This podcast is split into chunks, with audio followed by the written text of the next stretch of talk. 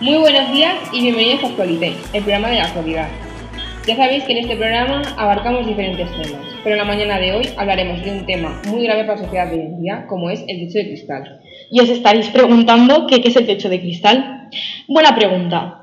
Pues el techo de cristal es la limitación velada del ascenso laboral de las mujeres al interior de las organizaciones. Es decir, es un límite invisible que limita sus posibilidades y las carreras profesionales. Este techo es el, causante que impide avanzar a las mujeres en todos estos ámbitos. Sabemos que este término apareció por primera vez en un artículo de Wall Street Journal en 1986 en los Estados Unidos. Y este artículo, como bien ha dicho mi compañera, trata las barreras invisibles a las que nos vemos expuestas las mujeres. Pero este techo, al limitarnos de manera tan contundente, en vez de ser techo de cristal, creo que debería llamarse techo de hormigón, ¿no? Eh, es obvio que este término no debería existir porque me parece una vergüenza que en pleno siglo XXI, por el simple hecho de ser mujer, se te limiten las posibilidades y no puedas obtener un salario normal como el que tiene un hombre, por ejemplo. Pues la verdad es que estoy completamente de acuerdo contigo, porque mira, según un informe a finales del 2015, que tampoco es que haga tanto tiempo desde que este informe está redactado, o sea que no es un hecho histórico como se insinúa, sino que desgraciadamente es algo que pasa día a día y es algo actual que sufrimos las mujeres.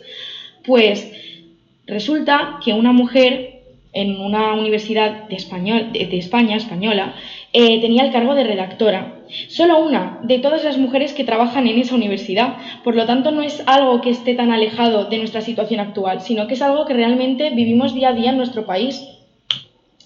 Además de todo esto, que ya es suficientemente preocupante, las mujeres contamos con serias dificultades para avanzar en nuestra carrera profesional, a pesar de que cuando vayas a un máster o a un grado, el número de mujeres que están estudiando sea muchísimo superior al de los hombres.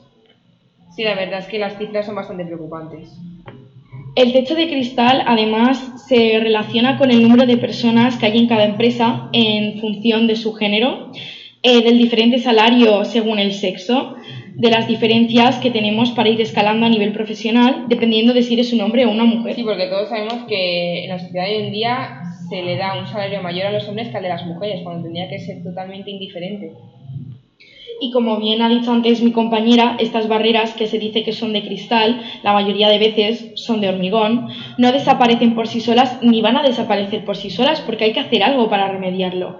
La, invisibilidad que tiene el techo de cristal provoca que sea muy difícil de explicar que su existencia es real. Y no solo las mujeres tenemos que hacer este movimiento, sino todo el mundo tendría que apoyarnos porque así podríamos hacer un gran movimiento y poder solucionar este problema que, que abarca hoy en día. Totalmente de acuerdo, pero la verdad es que aunque sea muy difícil de explicar esta existencia, sí que existe.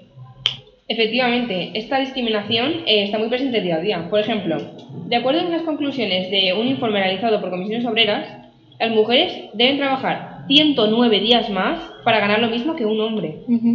Pero no solo en la nómina es una barrera, sino también la falta de visibilidad. ¿A qué me refiero con esto? Me refiero a que las mujeres son menos valoradas que los hombres para ocupar puestos de gran responsabilidad. Todos sabemos que en una empresa eh, un, cargo de alta responsabilidad tiene más peso en un hombre que en una mujer. Siempre se suele asociar a los hombres. Siempre.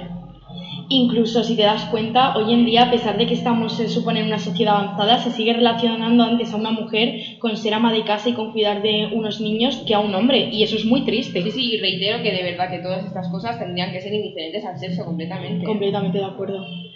Por ejemplo, eh, en la última edición de los premios Nobel, no sé si lo visteis, que reconoció la labor de siete científicos, dos economistas, un político y un músico. Y como no, ninguno de ellos era mujer. Es impresionante. Por desgracia, el machismo es una realidad. Es impresionante que poco valor se le da al trabajo de una mujer cuando es el mismo que un hombre. No es ni que sea mejor ni peor, simplemente es el mismo y debería ser reconocido de la misma forma. Se valora de forma más, más reconocida eh, el del hombre, efectivamente. Muy bien. Bueno, Aparte de esto, romper este techo de cristal es una de las principales reclamaciones que se hace el 8 de marzo, que este día es el Día Internacional de la Mujer. Los datos de esto son completamente discutibles, porque todo se puede discutir, pero es una realidad, desgraciadamente. Sí. Según un estudio que informa de la DNB, El 66% de las empresas no tienen absolutamente ninguna directiva y todas las mujeres siguen siendo minoritarias en los puestos de dirección. Quiero reiterar eso, por favor.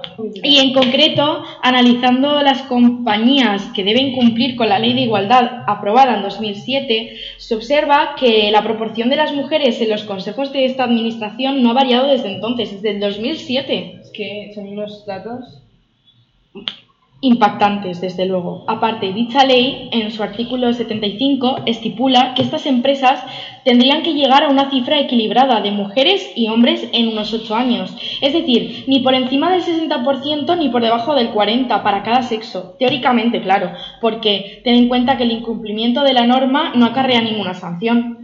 Sí, de hecho, mira, yo tengo aquí unos ejemplos claros de este hecho que desgraciadamente está tan pronunciado en la sociedad de hoy en día.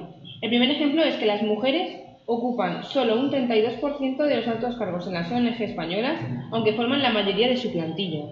Y el segundo ejemplo es que en España, bueno, España sigue obviando la ley de igualdad en las embajadas, porque hay 14 mujeres frente a 102 hombres. Pienso que no debería importar el género y se debería considerar el talento y las habilidades, eh, indiferentemente del sexo, me vuelvo a repetir. Es que es totalmente de acuerdo, porque es súper injusto que no se valore el trabajo de una persona indiferentemente de si es hombre, mujer, lo que sea. O sea, es muy, es muy impactante.